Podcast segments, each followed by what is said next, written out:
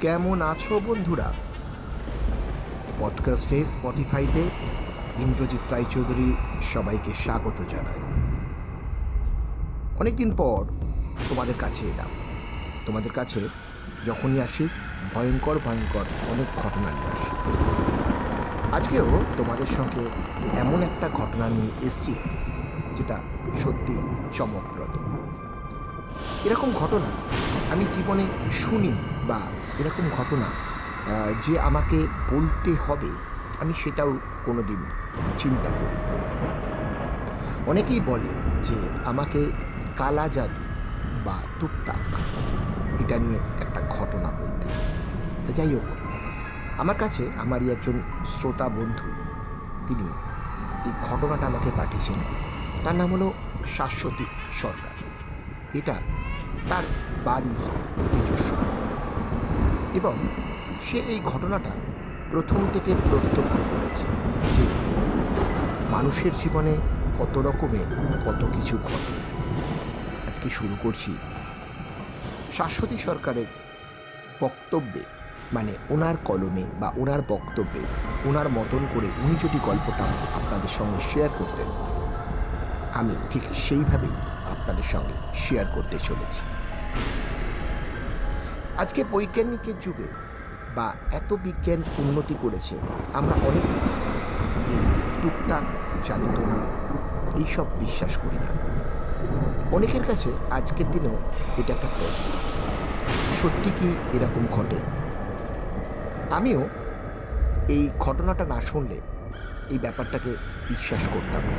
অনেকের মুখ থেকেই অনেক কথা শুনেছি, কিন্তু কোনোটাই বিশ্বাস করার মতন জায়গায় ছিলাম না। একমাত্র এই ঘটনাটা আমি যখন শুনলাম, আমি সত্যি খুব খুব খুব অবাক হয়ে গেছি। শুনুন কেমন ঘটেছে এই ঘটনাটা। এরকমও যে মানুষ করতে পারে, মানুষের ক্ষতি সাধন করতে পারে, সত্যি সেটা ভাবা যায় না।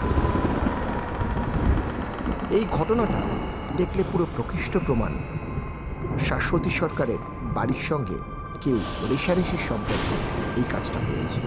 যদিও উনি আমাকে বলে দিয়েছিলেন যে ওনার বাড়ির সঙ্গে ওনার এক জ্ঞাতির বাড়ির একটি সম্পত্তি ছিল মানে দুজনের জয়েন্ট সম্পত্তি ছিল।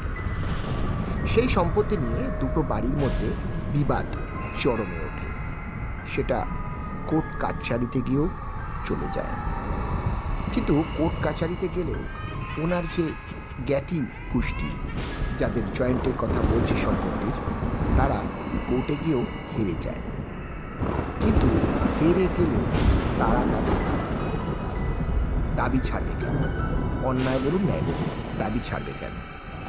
যখন কোর্টে গিয়ে মীমাংসা হয় না, তখন তারা একটা অন্য নোংরা পথ আজকে সেই পথেই কথাই আপনাদের সঙ্গে বলছি। এটা ঘটনাটা বেশ কয়েক বছরের ঘটনা। আজকের নয়, প্রায় দু তিন বছর আগেকার ঘটনা। ওনারা যখন জ্ঞাতি ভাইরা হেরে গেছিলেন কেসটাতে, তারা শেষবার তাদেরকে বলে দিয়ে গেছিলেন যে, দেখে নেব। কী করতে পারি দেখে নেব। আর তোমরাও কি করতে পারো, আমরাও দেখব। এই ব্যাপারটা এই অবধি শেষ হয়ে যায়। ওনারা মনে করেন যে হয়তো রাগারাগির জোরেই বা রাগারাগির জন্য মাথা গরমে এই কথাটা ওনারা বলে দিয়েছেন। কিন্তু এরপর থেকে ওনাদের বাড়িতে বিভিন্ন বিভিন্ন অদ্ভুত ঘটনা শুরু হয়ে যায়। ওনাদের বাড়িতে প্রচুর পায়রা আসতো, গম খাবার জন্য। হঠাৎই দেখছেন যে পায়রারা তাদের উল্টো দিকের বাড়িতে বসে আছে। প্রতিদিনের মতন ওনারা গম দিচ্ছেন। অথচ একবারের জন্য তারা গম খেতে আসছেন। পায়রারা উল্টো দিক থেকে দেখছে বাড়িটাতে। আস্তে আস্তে বাড়িটাতে পশু পাখি বসা প্রায় বন্ধই হয়ে গেল। দেখা গেল ছাদের মধ্যে কাক মরে পড়ে আছে। বাড়ির বিভিন্ন জায়গাতে টিকটিকি, ইঁদুর এবং পোষা পাখি বহুদিনকার। টিয়া পাখিটা ছিল পোষা, সেটাও মারা যায়। এটা বলা হয় যে কেউ নাকি ক্ষতি করলে সবার আগে নাকি পোষ্যরা মারা যায় মানে পোষ্যদের ওপর যায় ব্যাপারটা। আমাদের বাড়ি নিচে ভাড়াটিয়া ছিল। সেই ভাড়াটিয়ার একটি কুকুর ছিল। বেচারা আর কি বলবেন বলুন, বেচারা এদের চক্করে পড়ে প্রাণ যায়। দু তিন দিন খুব শান্ত থাকে কুকুরটা, তারপর হঠাৎই কুকুরটা মারা যায়। এই ব্যাপারটা তো সকলের না প্রচণ্ড চমক লাগে। এরপর বাড়ির লোকেরা মধ্যে মনমরা ব্যাপারটা আস্তে আস্তে চলে আসে। প্রত্যেকের মধ্যেই যেন একটা নেগেটিভিটি কাজ করতে শুরু করে। প্রত্যেকে মানে কোনো কিছুই যেন তাদের ভালো লাগে মানে বাড়ির পরিবেশটা হঠাৎই পজিটিভ থেকে নেগেটিভে পরিণত হয়। কেউ কারোর সাথে ভালো করে কথা বলছে না। আগের মতন যেন কারোর সাথে কারোর সম্পর্কটা নেই, ঠিক এরকম। এই অবস্থায় দেখা যায় যে বাড়ির মধ্যে আর একটা নতুন ব্যাপার শুরু হতে থাকে। সেটা কি? বাড়ির মধ্যে ওনাদের যে জিনিসপত্রগুলো, ধরুন বালিশ বা বালিশের ওয়ার, যেগুলো ছিল, হঠাৎ হঠাৎ পাওয়া যাচ্ছে না। চিরুনি পাওয়া যাচ্ছে না। একদিন পাওয়া যাচ্ছে না, পরের দিন সেই চিরুনিটাকেই আগের জায়গায় পাওয়া যাচ্ছে। মানে ভয়ঙ্কর ভয়ঙ্কর ঘটনা রাতের বেলা ছাদে বা বারান্দাতে পায়ের আওয়াজ পাওয়া যাচ্ছে। মানে কেউ যেন ঘুরে বেড়াচ্ছে। প্রথমে প্রথমে ভাবতো যে বাড়িতে তো এত লোক, কেউ না কেউ হয়তো সেই সময় ছাদে হাঁটছে। কিন্তু পরে জানা যায় সেই সময় ছাদে কেউই ওঠেনি, অত রাতে। সুতরাং হাঁটার প্রশ্ন নেই, বারান্দাতেও অত রাতে কেউ ঘোরেনি। দেখা যাচ্ছে বারান্দাতে কোনো একটা ছায়া, কারুর একটা ছায়া। বাড়ির মধ্যেও যেন কোনো একটা ছায়া ঘোরাঘুরি করছে। এটা প্রথম অবস্থায় কেউ ঠিক বুঝতে পারে না ব্যাপারটা। কিন্তু পরে আস্তে আস্তে সবাই বোঝে যে বাড়ির মধ্যে এ কে? এই তৃতীয় ব্যক্তিটিকে আমরা তো কেউ চিনি না। এত বছর ধরে রয়েছেন বাড়িতে। কারোরই কোনো দিন কিন্তু এরকম ব্যাপার একবারের জন্য মনে হয়নি। সব থেকে মারাত্মক ঘটনা ঘটে ভাস্বতী সরকারের ভাসুর একদিন সন্ধেবেলায় বারান্দায় বসে চা খাচ্ছিলেন। হঠাৎ উনি লক্ষ্য করলেন একটা ছায়া ছোট থেকে হঠাৎ করে বড় হতে লাগল। ওইটা দেখে উনি সেদিন প্রচণ্ড প্রচণ্ড ভয় পেয়েছিলেন এটা ভয় পাওয়াটাই তো স্বাভাবিক। কারণ ওনার সামনে একটা ছোট্ট ছায়া, সেই ছায়াটা কি করে হঠাৎ করে বড় হয়ে গেল। এরপর বাড়ির সবাই ব্যাপারটা খুব সিরিয়াসলি নিতে শুরু করে। প্রত্যেকে ব্যাপারটা নিয়ে মানে মাথার মধ্যে রাখে যে কিছু একটা বাড়ির মধ্যে হয়তো ঘটছে। বাড়ির কুলো পুরোহিতকে ডাকা হয়। বাড়ির কুলো পুরোহিত আসেন। এসে উনি প্রথমেই স্যারেন্ডার করে দেন। উনি প্রথমেই বলেন, যদি এই ধরনের ঘটনা আপনার বাড়িতে ঘটে থাকে, তাহলে সেটা আমার কর্মে আমি করতে পারব। আমি, আমার একজন চেনা খুব ভালো তান্ত্রিক আছে। আমি তাকে একবার ডাকতে পারি এই ব্যাপারটার জন্য। তিনি হয়তো আপনাদেরকে এই ব্যাপারটা সলভ করে দিতে পারেন। পরের দিন সেই তান্ত্রিকের ডাক পড়ল। তান্ত্রিক এলেন। তান্ত্রিক এসে দেখলেন, সারা বাড়ি ঘুরলেন কিসব মন্ত্র উচ্চারণ করলেন তারপর উনি বললেন যে, আপনার বাড়িতে কেউ খারাপ নজরে দেখেছে। মানে আপনার বাড়ির ওপর একটা খারাপ নজর আছে।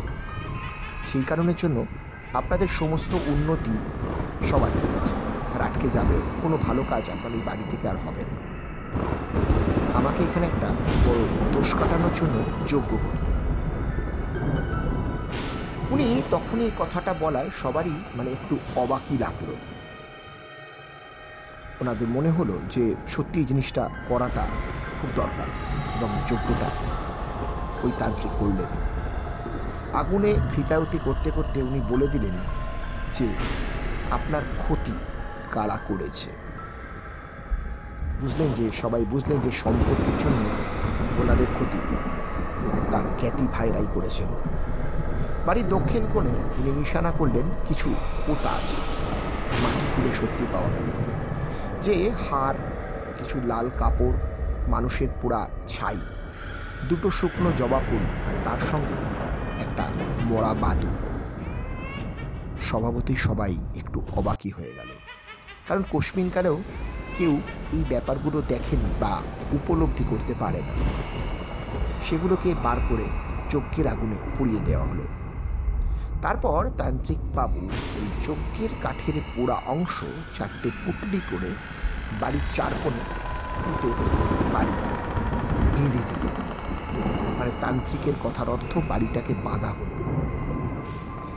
সেই দিনের কাজের পর থেকে ওনাদের বক্তব্য বাড়িতে যে অদ্ভুত অদ্ভুত ঘটনাগুলো ঘটছিল, আর কিন্তু ঘটেনি।